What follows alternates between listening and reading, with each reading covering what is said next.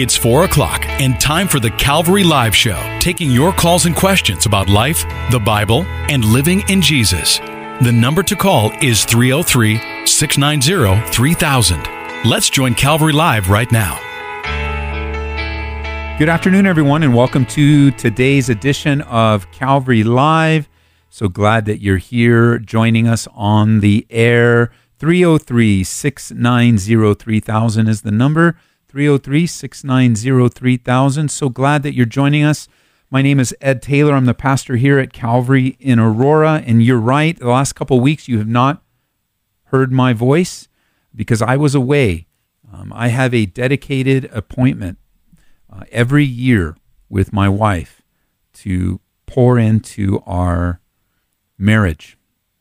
And we celebrated 28 years, 28 years together uh, this April, and I was away. And our church family is gracious, and they know that I get away. Uh, I'm off the grid, which is very uh, hard to do. I'm off the grid, which means you can't get a hold of me. And I'm not answering any texts or any emails. I'm not able to, I, am not able, I am able, I just choose not to have my phone on uh, and every, all my calls get forwarded to the office. It's a it's phenomenal. Marie and I uh, started doing it as a busy pat, church planting pastor uh, many years ago, and it's been beneficial. I, I, never never really knew how important it would be until fire fiery trials hit us, uh, and how uh, the Lord was um, so gracious to us in pouring into our marriage and uh, making us a stronger couple to pour into our family and and and causing a great spiritual strength uh, to be given through our marriage for the church family. And so I'm so grateful. But I am back, and I'm really glad to be back. Uh, I am going to be back uh, in the Book of Kings tonight uh, for our time in Bible study. We have an update from our short-term mission trip to Brazil. Uh, we're going to be praying for our friend Pastor James Grizzle, who is planting a Calvary in Galveston, Texas. And uh, so he is our prayer point as we pray together as a fellowship. We really desire to see Acts 2:42 lived out in a congregational setting. Some people say it's impossible for a large larger church to experience the intimacy of Acts 2:42, but I disagree. Uh, there's so many churches lived out in so many different ways whether your church is a church of 10 people uh, which is God's will and design, or it's a church of 10,000 people, which is God's will and design. Intimacy and fellowship and community is dependent upon the people within that community. Um, so give me a call 303 690 3000. We'll be praying tonight. We'll be praying tonight uh, and getting to, gathering together uh, for a time of prayer, Bible study, ministry update, and worshiping together. And this Sunday is our big get together. It's our servant appreciation party. I was looking at some of the final details today. It's going to be great. And and so we're going to we're going to be celebrating all the servants of our church. It's a big party we do in the sanctuary. And if you serve here at Calvary, you're welcome to be here. Uh, if you if you if you don't serve here, then I'm sorry. But those that do serve here, we're going to, we're having a little bit of technical, if my voice is kind of, it's because we're having a little bit of technical uh, difficulties uh, in the studio and we're trying to nail them down. So please forgive us as I'm working through the show, the calls, and and all of that. 303 690 3000. I'm going to go right to line number one and talk to Kim in Arvada, Colorado. Kim, welcome to the program. Hi there. Hi, Kim. What's going on? Um, uh, several years ago, my daughter, who was 17, was pregnant out of wedlock, and lost her baby at 34 weeks. Um, didn't really have a real solid faith at the time, but you know was still going to church regularly, and this really just rocked her world, and she blamed God for it. And uh, it was also the greatest faith trial I ever went through, trying to reconcile the why question. And uh, it seemed like we both went two different directions. Um, I just clung to God and sought Him out, and eventually was able to reconcile that with Him, and that realizing He's a good God, His heart is good, and I no longer needed an answer to that question. But she's never been able to reconcile that, and still blames him and has gone the other direction. Okay. And it's a question I've thought of and asked several people, but really haven't gotten a solid answer. And it's the the question is, um, is it proper or right or acceptable for us in that situation when we feel like we've been hurt by God to forgive God to be able to reconcile that? Well, when Go ahead. I, I do get the um, I do I think I do understand where this is coming from in relationship to um, the the feelings that we have toward God in a difficult situation. But we have to remember a couple things. Number one, number one, God doesn't have anything to be forgiven for. Right. I understand that. He hasn't done anything wrong. He's perfect and good and holy and just.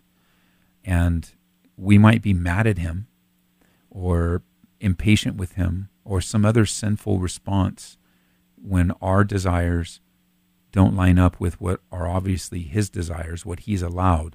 You see, if God's if God's not in control of everything, then God's not in control of anything True. and and because God's not in control for God's not it, because we know that God is in control of everything when he allows something you know even in the the larger picture of the the sin in in the world and why couldn't God just create a world without sin why couldn't God just create a all those questions that we have um, I don't think God is is im- impatient with us as we process that and grow I don't think he's mad at us uh, through the blood of Jesus Christ. He's reconciled us to himself. I think he gives room for us to express ourselves. David does that through the Psalms. Jonah did that. Job did that. Elijah did that. Over and over again, we find people expressing some of the same feelings that you are having and, and your daughter's having, even though you guys went in different directions. Um, but I, I think biblically, forgiving God is just not a biblical concept. Um, I, I need, I think, a better biblical concept would be accepting the will of God, accepting that God is good, and accepting the truths of the scriptures that would take away the. It would take away the. One second. We're on live radio. We got these technical things. Hold, Okay. one second.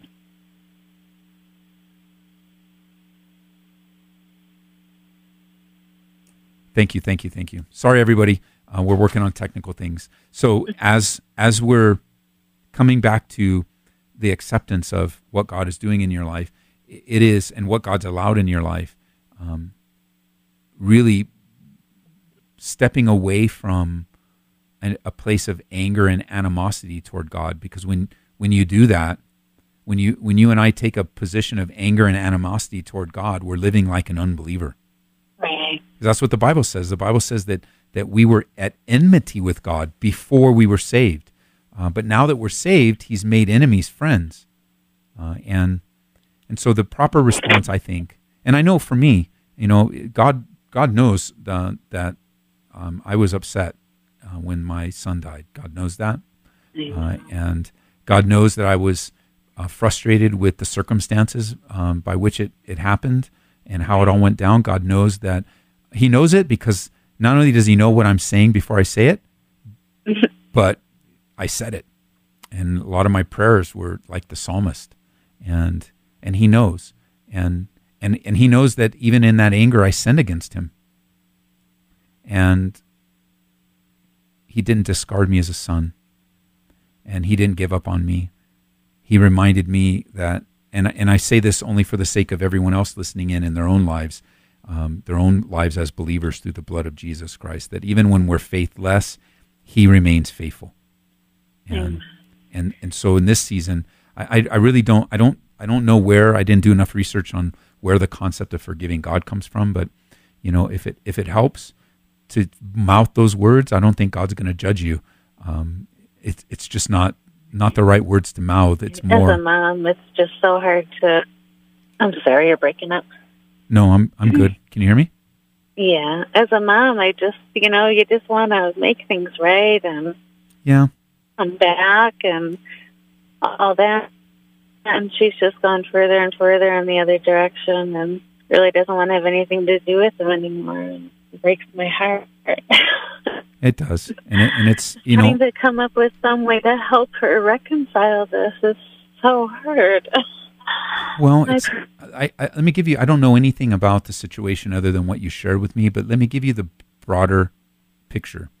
Uh, the broader picture is that what started out as anger and and frustration and difficulty has been added to it with sinful responses and you know fleshly responses so that now the life that your daughter's living right now is clouded in darkness.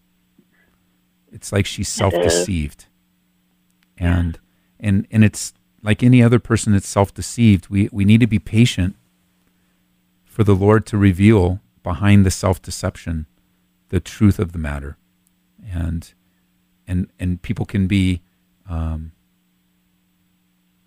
people can be um, sad people can be frustrated um, but the reality is is that god is is a good god and he's faithful yeah. and the enmity and the anger that he once held toward us has been satisfied by Jesus Christ and his perfect sacrifice on the cross.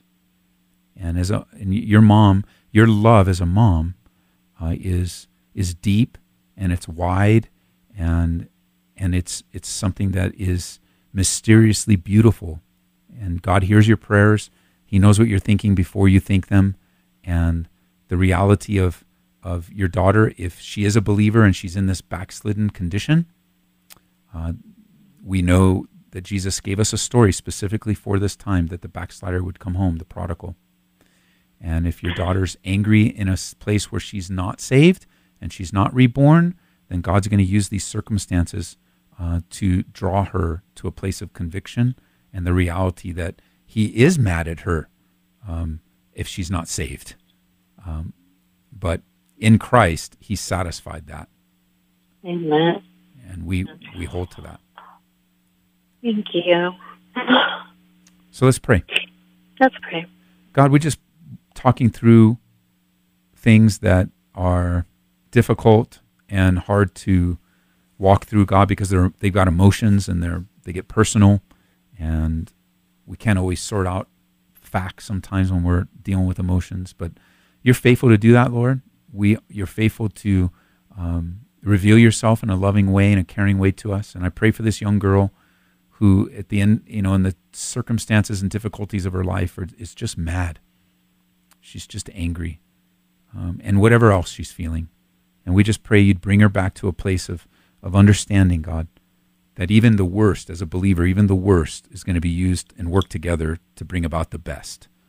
Uh, you work all things together for the good. We may not see it, we may not feel it, we may not ever see it this side of eternity, but we trust you and we believe you at your word. And so I lift her up to you and this mom's heart, Lord. How many times we see Jesus, moms bringing their kids to you with similar feelings, desperate feelings, and you were able to meet them in their deepest need. And I pray that into my sister's life as well. In Jesus' name, amen. Amen. I agree. Amen. Thank you so much. You're welcome. All right. God Bye-bye. bless you. 303 690 3000. I want to take this follow up call. Um, Sandy's calling in from Parker, and she has a follow up to this. Sandy, welcome to the program. Hi, Pastor Ed. Hi.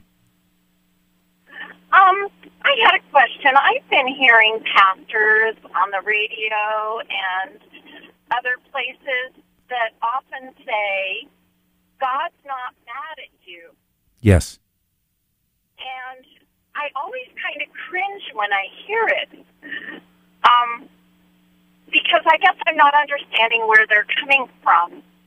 Because I'm reading in the Old Testament right now. Yes. And I the Old Testament, maybe before Jesus was here. But God is angry when his people are disobedient. And he is angry with them and their sin. Yes. And is is he no longer angry with us when I, when we're disobedient and we're sinful because of the cross? Or am I misunderstanding where they're coming from in that? Well, you're right. Oftentimes in the Old Testament, the the anger of the Lord is aroused by the sin, sins of his people and the sins of unbelievers. You see that over and over again. It's not the kind of anger that you and I would experience. It's a pure righteous anger. You and I don't don't know what that's like. I mean, we probably have we probably have similar feeling. We can be close to a righteous anger, but never like God because we're not God. So we're never going to experience that in its complete form. That's why by the time we come to the New Testament, we're told to be angry and not sin. And so there is a place for anger. And and when it comes to God's anger, you have you have a couple things going. Did you listen did you did the did your call prompt you um, was it prompted by the conversation I just had with our sister in uh, Arvada? No, this is something that I've been thinking of for weeks, okay. and I've just never had an opportunity to call until today. That's funny because I, I'm not funny, but I was just talking to Kim uh, about her uh, situation with her daughter, and and I used that same phrase that God's not mad at you, because in the context that I used it was uh, very precise. Number one, as a believer in Jesus Christ, Jesus Himself took the all of the pain and penalty of the wrath of God for you and for me by faith. All of his anger was poured out on Jesus. All of the judgment of wrath, that the absolute justice for sin was paid for by Jesus Christ, so that now, when you and I exercise our faith, trusting God through his Son Jesus Christ, the anger of God has been satisfied toward us. And a new principle is working in us. God is always angry with sin. Sin never pleases God, uh, and so it's it's going to arouse in God a. Um, he's not going to rejoice in heaven over sin. There's no rejoicing for sin, but the anger that he has uh, is now been trans, transformed or transmitted over to Jesus on our behalf. So so what are his feelings toward us now? Well, the Bible says before we were saved, we were at enmity with God. That that we were enemies of God and enemies, you know, battling God and, and dealing with God. But now by faith in Jesus Christ, Jesus actually says, I don't call you, I don't call you servants anymore. I call you friends. And so the kind of anger that's aroused in the Old Testament um, that God is showing is God doesn't stop being angry. You know, his he hasn't changed his nature towards sin, but he's changed how the solution of that anger has ended and it's ended through the blood of Jesus Christ. Okay, I guess so then that goes to the phrase that we often say be angry at the sin. Yes, that's the sinner. I I would agree with that statement that, that we're to be angry at the sin and, and not the sinner. However, we're human. Uh, but we're human, so we do get mad at the sinner. That's why the Bible says for us to love our enemies. it's a supernatural love. And so let's let's sort some things out because this is a broad question, um, and I, I, I don't want to be misunderstood. Um, the reality of us getting, and that was the context of our previous caller, the reality of us being mad or even being mad at God, that's, that's a truism. Uh, we are going to get mad, and sometimes our circumstances make us very mad at God or each other, or um, that's the reality of who we are as human beings. and the behaviors of man are going to elicit the anger of God as well. Um, that that's he, he isn't he didn't stop being mad at sin. Uh, he he sacrificed his son for the sake of sinners, and and so he hasn't ended he hasn't ended being uh, angry. It's just satisfied by the blood of Jesus Christ. Um, however, however, there is a transformation that takes place when a when a belief when a person is born again. They immediately are no longer at enmity with God. They're now friends with God by the blood of Jesus Christ. And when I, I can't speak for other Bible teachers uh, when they use the phrase, but when I use the phrase "God's not angry at you," I mean that he had that that through I, I'm including it. It's a simple phrase. It's going to get a lot of people's attention, but the theology behind that phrase is like, for example, let me give you another one before I do that. When I say God loves you and has a wonderful plan for your life, that's a pretty simple phrase. You, you'd even say it's almost cliche-ish, right? Do you agree with that? Right. Yeah. But there's uh-huh. theology behind that phrase, and and as a pastor, I'd explain that theology that that through faith in Jesus Christ, God has a plan for your life that that He's working all things together for the good in Christ. On and on. I could I could explain the reality of that, but in order to get your attention, I'm going to use a simple phrase, a bumper sticker phrase, uh, in order to capture your attention, so we could talk about it. And I think it's the same way with people who are living in a in a in an environment, especially of a religious oppression, where people live like God. They think God's mad at them all the time. That God doesn't like them that God's condemning them all the time, when in reality, God is bringing conviction upon their hearts so they might come to the knowledge of their own depravity, their own total depravity and inability uh, to please God in any way apart from being born again and responding to the message of the gospel. Um, I don't think, and I hope people don't mean it that way, but I can't speak for others, but I hope they're not saying God doesn't get angry anymore because even Jesus, when he came into the temple at the beginning of his ministry right. and at the end yeah. of his ministry. The brother was angry. But his anger was addressed to the religious unbelievers, quite frankly. They they were yeah. out of relationship with him. It wasn't the common people that he demonstrated. You know, it wasn't the adulteress that he acted that way with. It wasn't the woman at the well. It was the religious rulers. Mm-hmm. Yeah. The ones who were trying to to in the wrong way represent him. Yes. And so I, I think if I use that phrase, I'm really wanting to grab people's attention that someone out there listening, even right now to our conversation, they couldn't track with everything that we said, but with some of the things that we said, uh, tracking with the reality is, is somebody's asking the question: Are you you really mean God is not mad at me? because I my my mom's been mad at me my whole life, my dad's been mad at me my whole life, and you're and and and they are my representation of God, and you're telling me that really God is not, and it opens up a dialogue to explain what that means through the salvation that's available only in Jesus Christ. Yeah. Well, that really helps. Thank you for talking through that. Well, it's a great follow up too. You didn't know it, but it was a great follow up to the earlier call, and I'm glad that you called to we could add a little bit more clarity on it. Yeah. Well, thank you very much. Okay. If anything comes up, you know, if you got some nuances of it, we could talk again. All right. All right. Bye bye. The rest of your day. Thanks. Bye bye. 303 690 3000. My name is Ed Taylor. I think we fixed the issue. So thanks for being patient with the choppiness of the show in the beginning, but God still uses it. We're still grateful. Uh, and I am back. You know, the last couple weeks we've had some guests sit in for me. Thank you, thank you, thank you guys for investing your time in our city. Uh, I was away.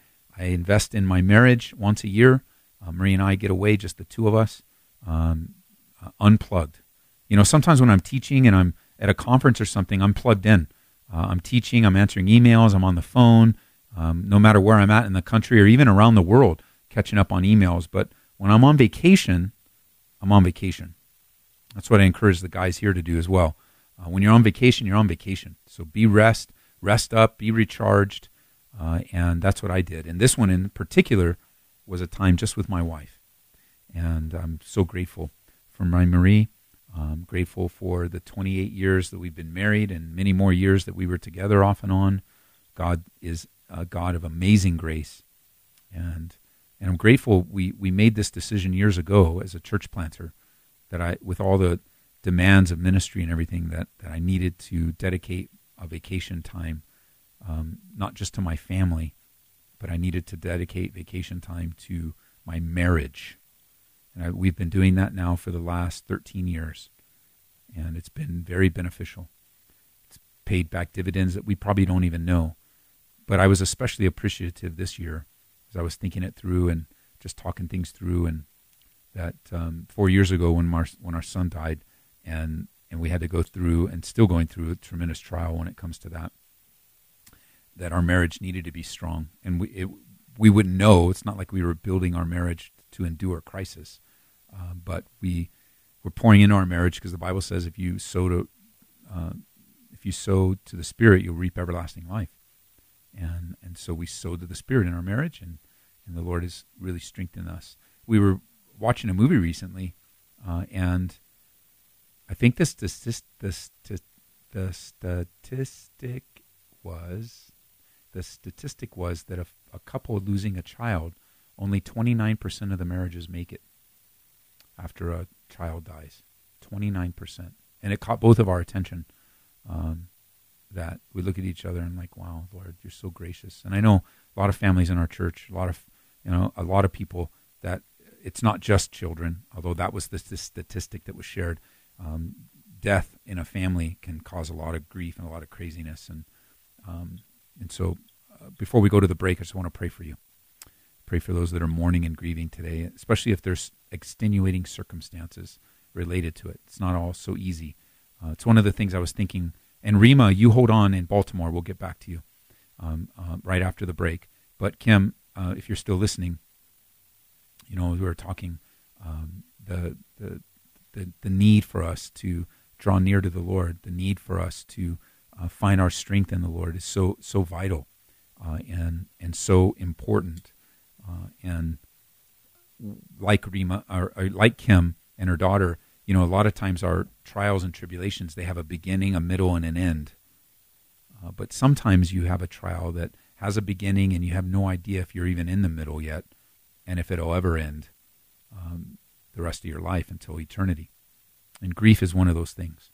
You get stronger, you can get better, um, even if there's extenuating circumstances. You know, if there's um, things that that are outside of that. So God, I just pray for those that are grieving today. I pray for those that are under the heavy weight of just condemnation and and uh, sorrow, inward uh, depression, uh, discouragement, anger, whatever it might be. Lord, I lift them up to you today as we end this first half of the program. I just pray that you'd pour out your Holy Spirit upon them, that you'd manifest yourself in a in a way that you are the God of all comfort, who comforts us in all our tribulation, and and it's true. You do, and that's our, our heart and our desire. Be glorified, Lord, in Jesus' name. Amen. You hear the music. We'll be right back.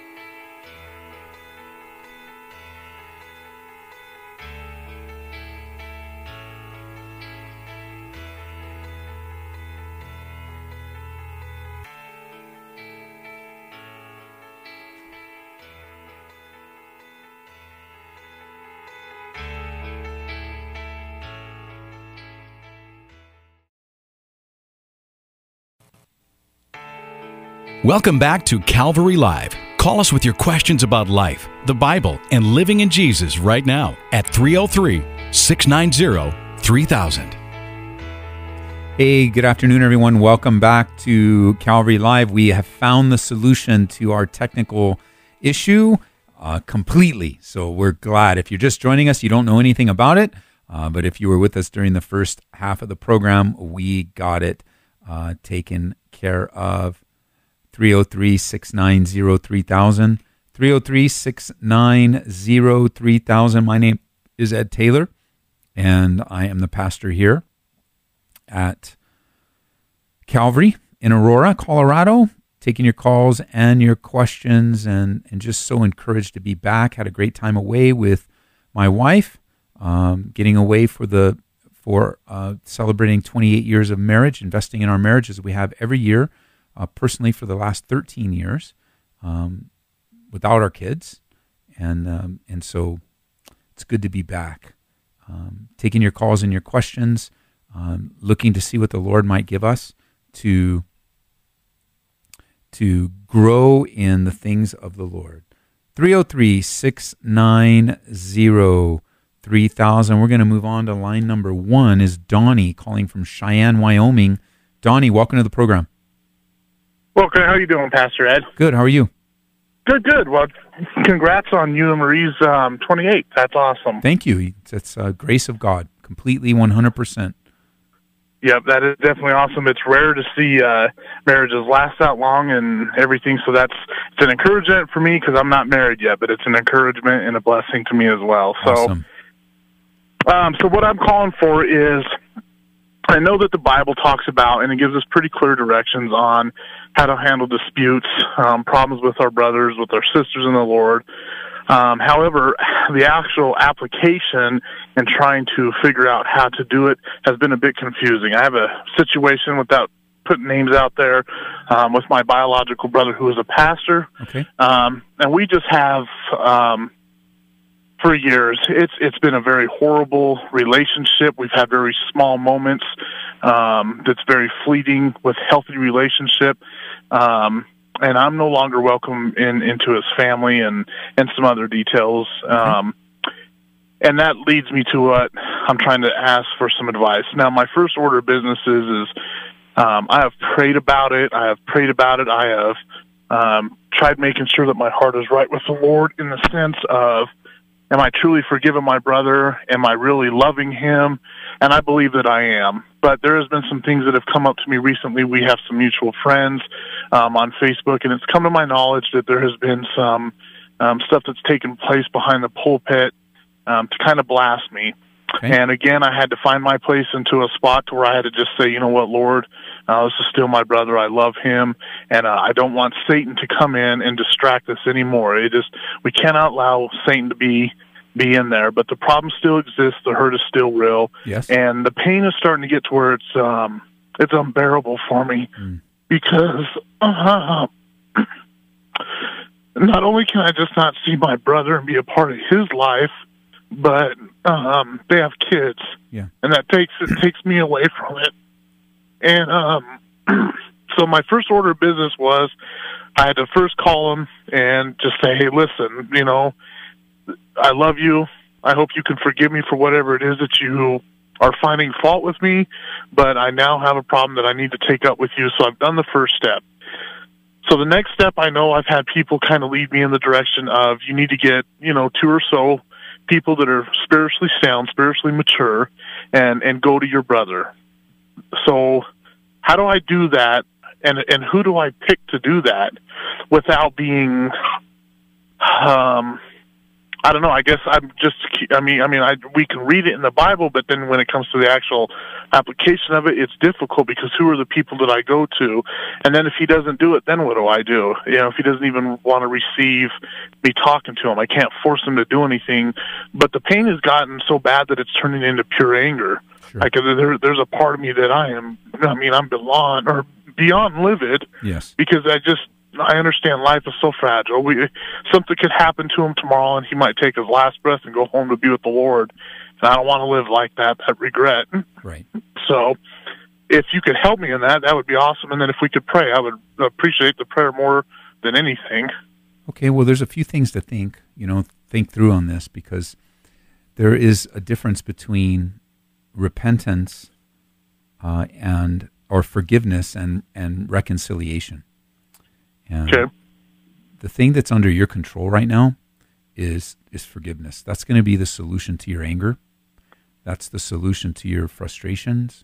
That's the solution. I, th- did you say livid? I didn't write the word down Yeah. um, that's that, how how deep it's gotten. You know, that's the word that you used to describe it. That, that the solution for those emotions is to release your brother uh, from the sins that he has committed against you, and and and if you have to do that every day, if you have to do that every moment until the Lord brings healing into your heart, um, that that is your that's the only thing you can control in this is your response and your response needs to be one that God can bless, which is forgiveness. Now, Okay. the second question that you ask or that you lead to is how do I reconcile with my brother? Because I want to resolve it. And right now I'm looking at Matthew 18, and Matthew 18 says, Go to my brother, you and him alone, and then go to, uh, if he doesn't listen to you, then take two or three others with you. Uh, and that, that's in the context of a church family.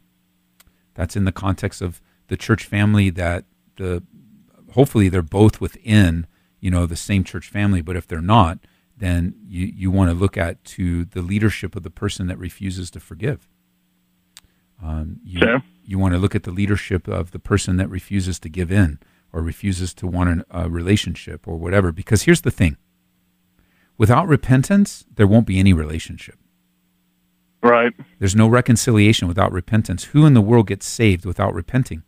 That's the condition in order to be made right with God. Uh, repentance, and f- followed by faith that God is who He is, uh, who He said He is, and He does what He says He does. Uh, and Right.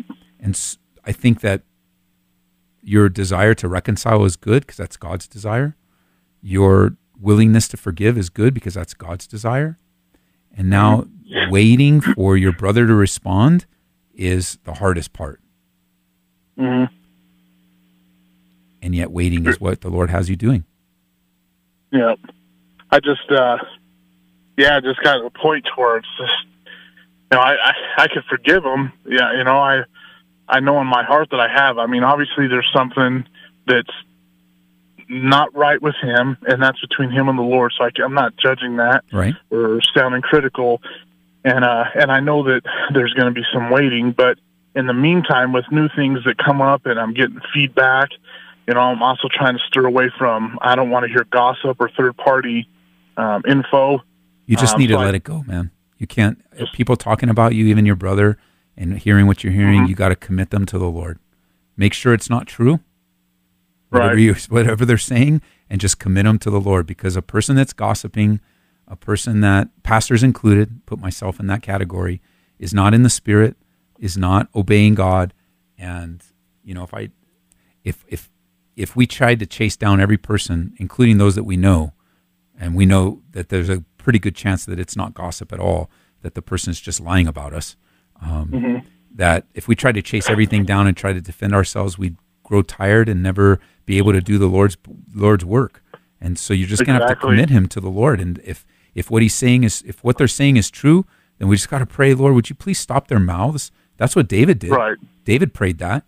Uh, the the Bible that just stop their mouths. It's Lord. It's and and over and over. Like you know, I was reading recently in. Um, let me look it up here.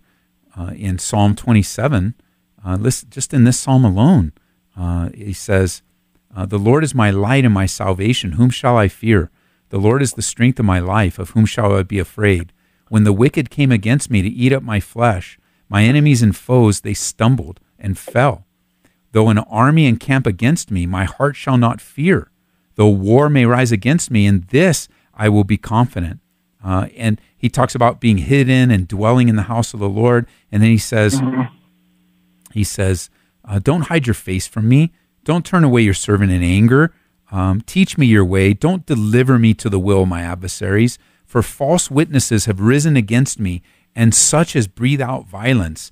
I would have lost heart unless I had believed that I would see the goodness of the Lord in the land of the living. Wait on the Lord and be of good courage, and he shall strengthen your heart. Wait, I say, on the Lord. And you're just really at a place where you have taken the steps that you believe you're supposed to take, and it's not getting any better. And and that's what's frustrating. We would think, man, Lord, I'm doing what you asked me to do, and it's not getting any better. And and you can see how how God may feel. You you're feeling a little bit of the brokenheartedness of God when we as His children uh, don't obey Him. Um, but Exactly. Email me email Okay. me at pastored at calvaryaurora.org and i'll send you an article uh, that's very helpful on the topic of forgiveness Okay. and Yeah, I would like that. it, it'll help process some of your thoughts and uh, and, and again don't confuse reconciliation with forgiveness they're two different things we want them both to take place mutual forgiveness and then repentance that leads to reconciliation without that it's not going to happen Right. Well, that that answers my question. I just was kind of confused, and I, well, not confused. I was just trying to figure out should I now go to him with two or more. I mean, literally, physically go to him and say, "Hey, can you know, can we sit down? Can we talk about it? Have two or so people there, and then and then how do I pick the people? You know, do I pick, you know, people? Obviously, I know that I would pick somebody that's, you know, spiritually sound. I believe that are, um, they're living as correct as possible. But I think your answer, my question, more importantly, is that I think that it's just a waiting period, and I'm just going to have to just keep praying it out and praying it out and giving it to the Lord, and then just receive. So I got my answer. So yeah. And it's a hard answer, it, Pastor Ed. I, I'm sorry, it's definitely a hard answer, but the I, I think too the the the lessons that God's uh, bringing out to you right now in out of this situation is um, be patient, wait on the Lord, be open, and you're going to get to the edge sometimes, just like this one. This one's a to the edge situation where mm-hmm. it makes you livid. I actually looked that word up. Um, livid means to be furiously angry. Yeah. Or it means dark bluish gray. like a bruise. I like the color. I like blue Purple. and stuff, but yep. I don't like the way that's defined. But yeah, um, I hear you. and and so you get to the edge, and you're you're at the edge, and you don't know what's going to happen, and if you go off the edge, you're going to be in the flesh, and you're going to make things worse. And uh, the Lord right. s- slowly brings you back to Himself, and reminds you that He's in control, that He loves your brother, even if they're not, even if they're mm-hmm. He's not loving you right now, uh, and not exp- expressing love to you. Um, God loves your brother and loves. Yes, He does. Yes, He does to redeem and and to restore. But um, in these times, even even though they may not be considered an enemy, the principle is the same. We're to love our enemies. We're to do good to them. Praying for our enemies is doing good for them. Uh, that's one level of doing good. Uh, and and and I'm telling you, when we when we're praying for someone, it's our heart that changes. Mm-hmm. Um, definitely. And of I course, agree. we're hoping their heart will change, but we know that God's working in us. Uh, God, we know that God is doing a work in us and ministering to us, and and um, I'm just really sorry. I, I, I know I I I I, under, I understand a bit of unreconciled relationships and the frustration of mm-hmm. gossip and lies. It's just it's just not it's not good. But, yeah.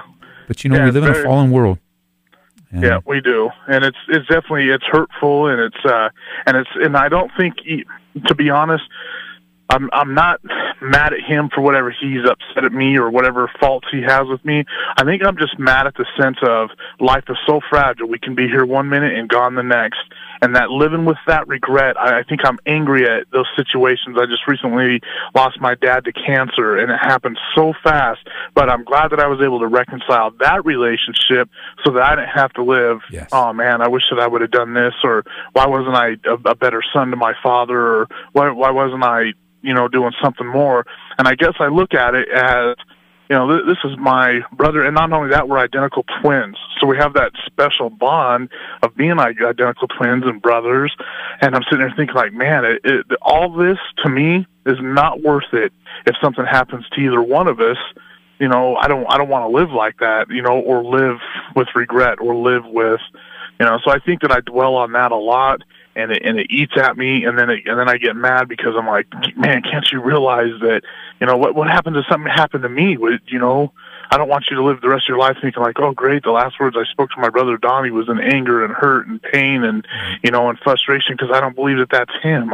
I, I just, but it makes sense, and I appreciate you uh, giving me the advice that you have and everything, Pastor. I appreciate it. Yes, let's pray.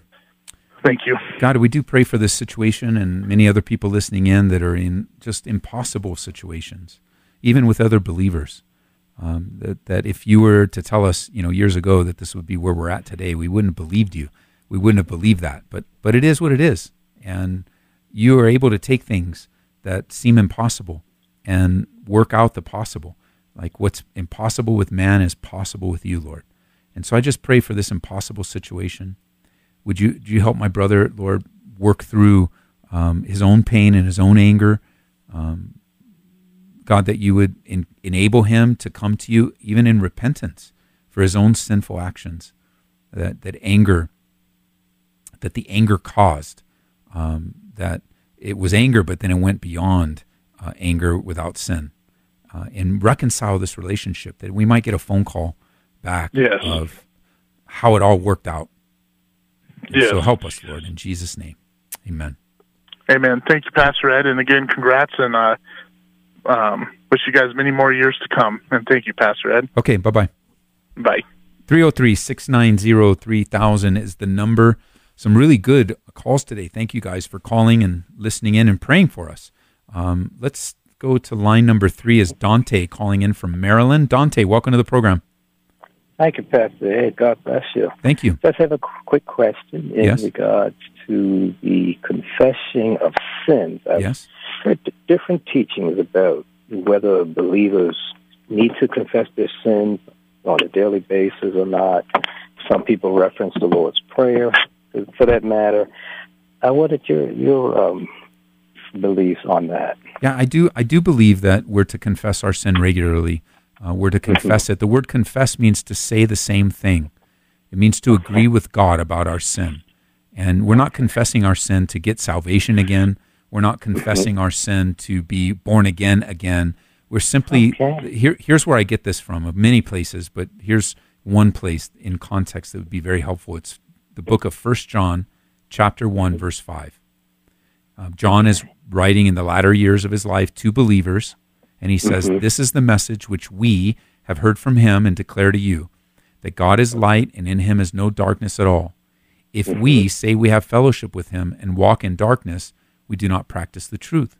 But if we mm-hmm. walk in the light, as he is in the light, we have fellowship with one another, and the blood of Jesus Christ cleanses us from all sin. And if we say we have no sin, we deceive ourselves, and the truth is not in us. If we confess our sins, he's faithful and just to forgive us of our sins and to cleanse us from all unrighteousness. And Okay. there is a need. I think that there's confusion, especially the the teaching of no need to ask for forgiveness anymore, no need to confess comes from what's commonly known as a hyper grace movement. And that they, they take grace to the extreme that if God has really forgiven us past, present, and future sins, then then mm-hmm. why? I mean, it, it can even get to a, a doctrine uh, of sinlessness. Um, but but obviously, we I don't I don't think any of us would say that we're sinless.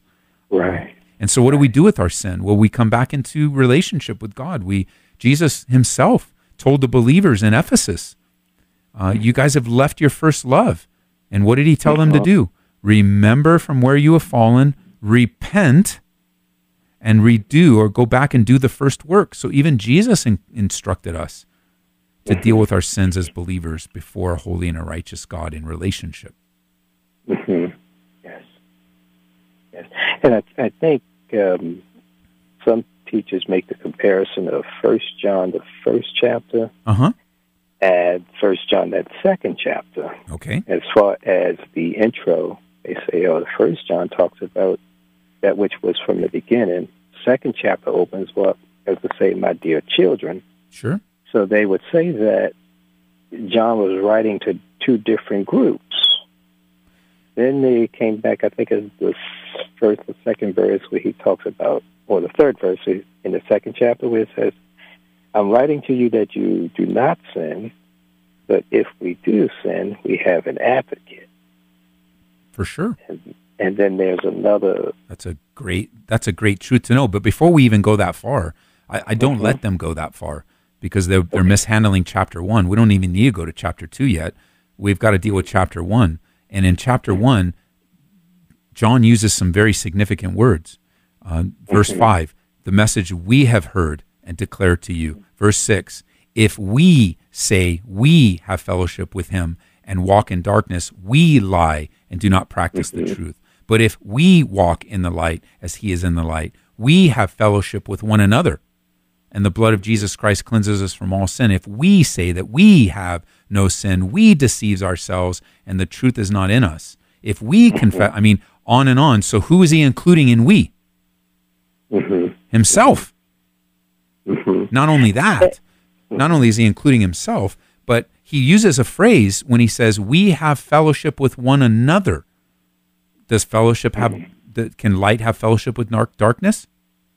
Right, that's right. No. So we have fellowship has to include, in my uh, in in my expository, you know, handling of this text. It has to include believers. hmm So that we there, there wasn't some label that as an editorial type we. Well, I, I mean, I true. think it could have the first one. You know, the the first one might. This is the message that we have heard. He makes a distinction in verse five. We have heard Mhm. from him and declared to you. So there's a group we, and now we're telling you. But then the then the the the question has to be the interpretive question: Who is you? And the Mm-hmm. what are our options? Are they believers or unbelievers? And I say they're believers because he includes himself in the you by the time he gets to seven, eight, and nine. hmm And the last, the last uh, comparison they try to go with is that the Apostle Paul, they said that he referenced nowhere in his teachings to confess sin. Is that true? Say that. Can you repeat that again? Yeah, they were. Another thing they would try to, um, I guess, support this non-confession uh, teaching is to say that the Apostle Paul never says anything about confessing sins for a believer. Well, when Paul when Paul writes over and over again the reality, for example, in Romans chapter eight, verse one, there is therefore now no condemnation for those that are in Christ Jesus. Mhm. When he is when he's when I believe when he's speaking of a lack of condemnation, that that what he's giving us is insight to the weight of sin that com- that is repetitive in our lives. And the answer there uh, is to remember that God, in His love for us, uh, is giving us an ongoing forgiveness. So remember, we're not confessing our sins in order to receive a fresh new forgiveness. As believers, when we confess our sins, we're acknowledging our forgiveness and we're hiding under the banner of not being condemned like with unbelievers. I so see. hmm um, off the top of my head, I'm trying to think through uh, while I'm talking.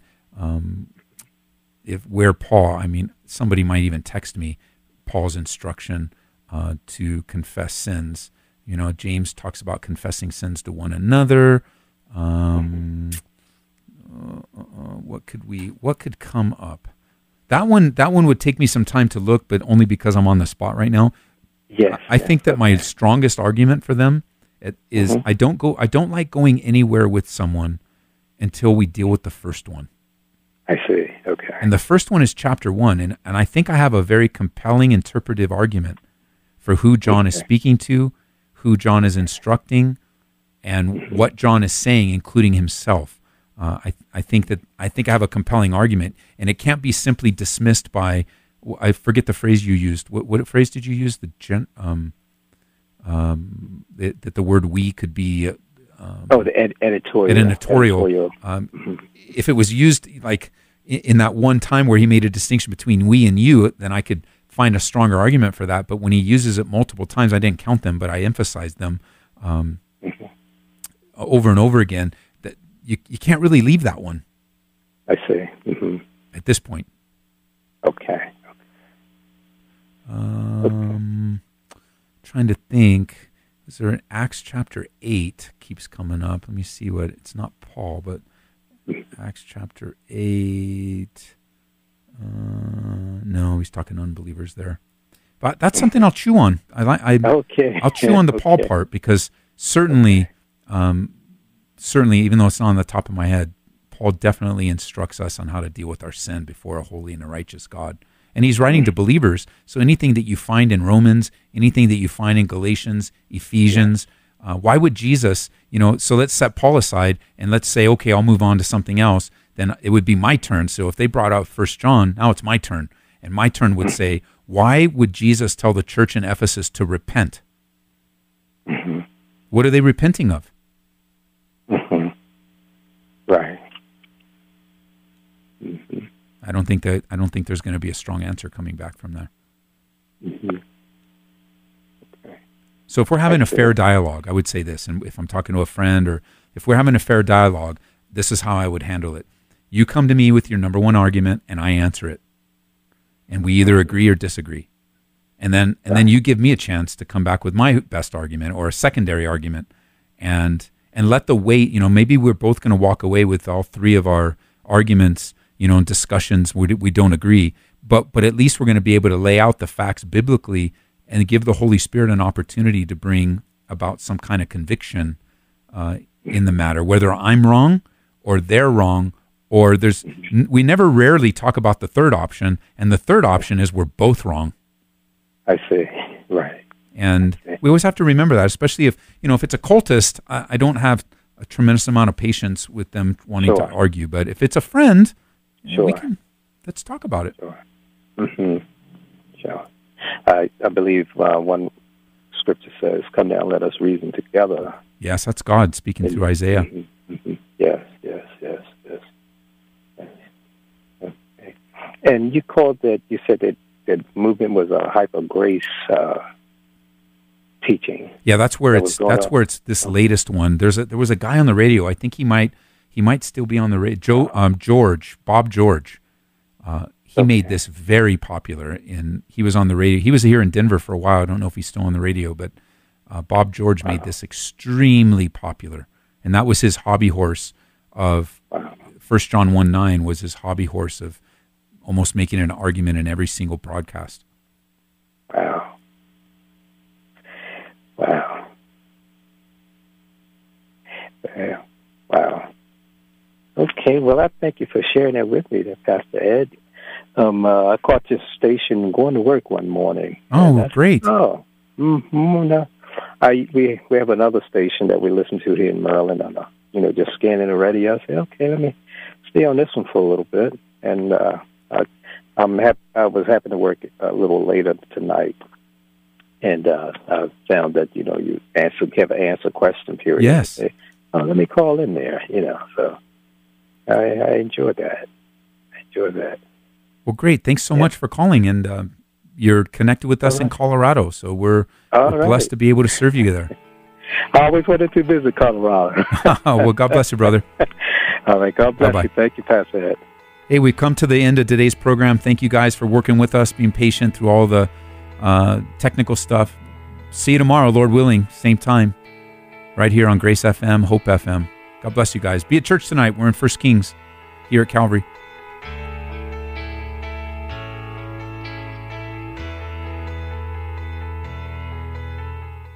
Thank you for listening to Calvary Live. Be sure to tell a friend about Grace FM.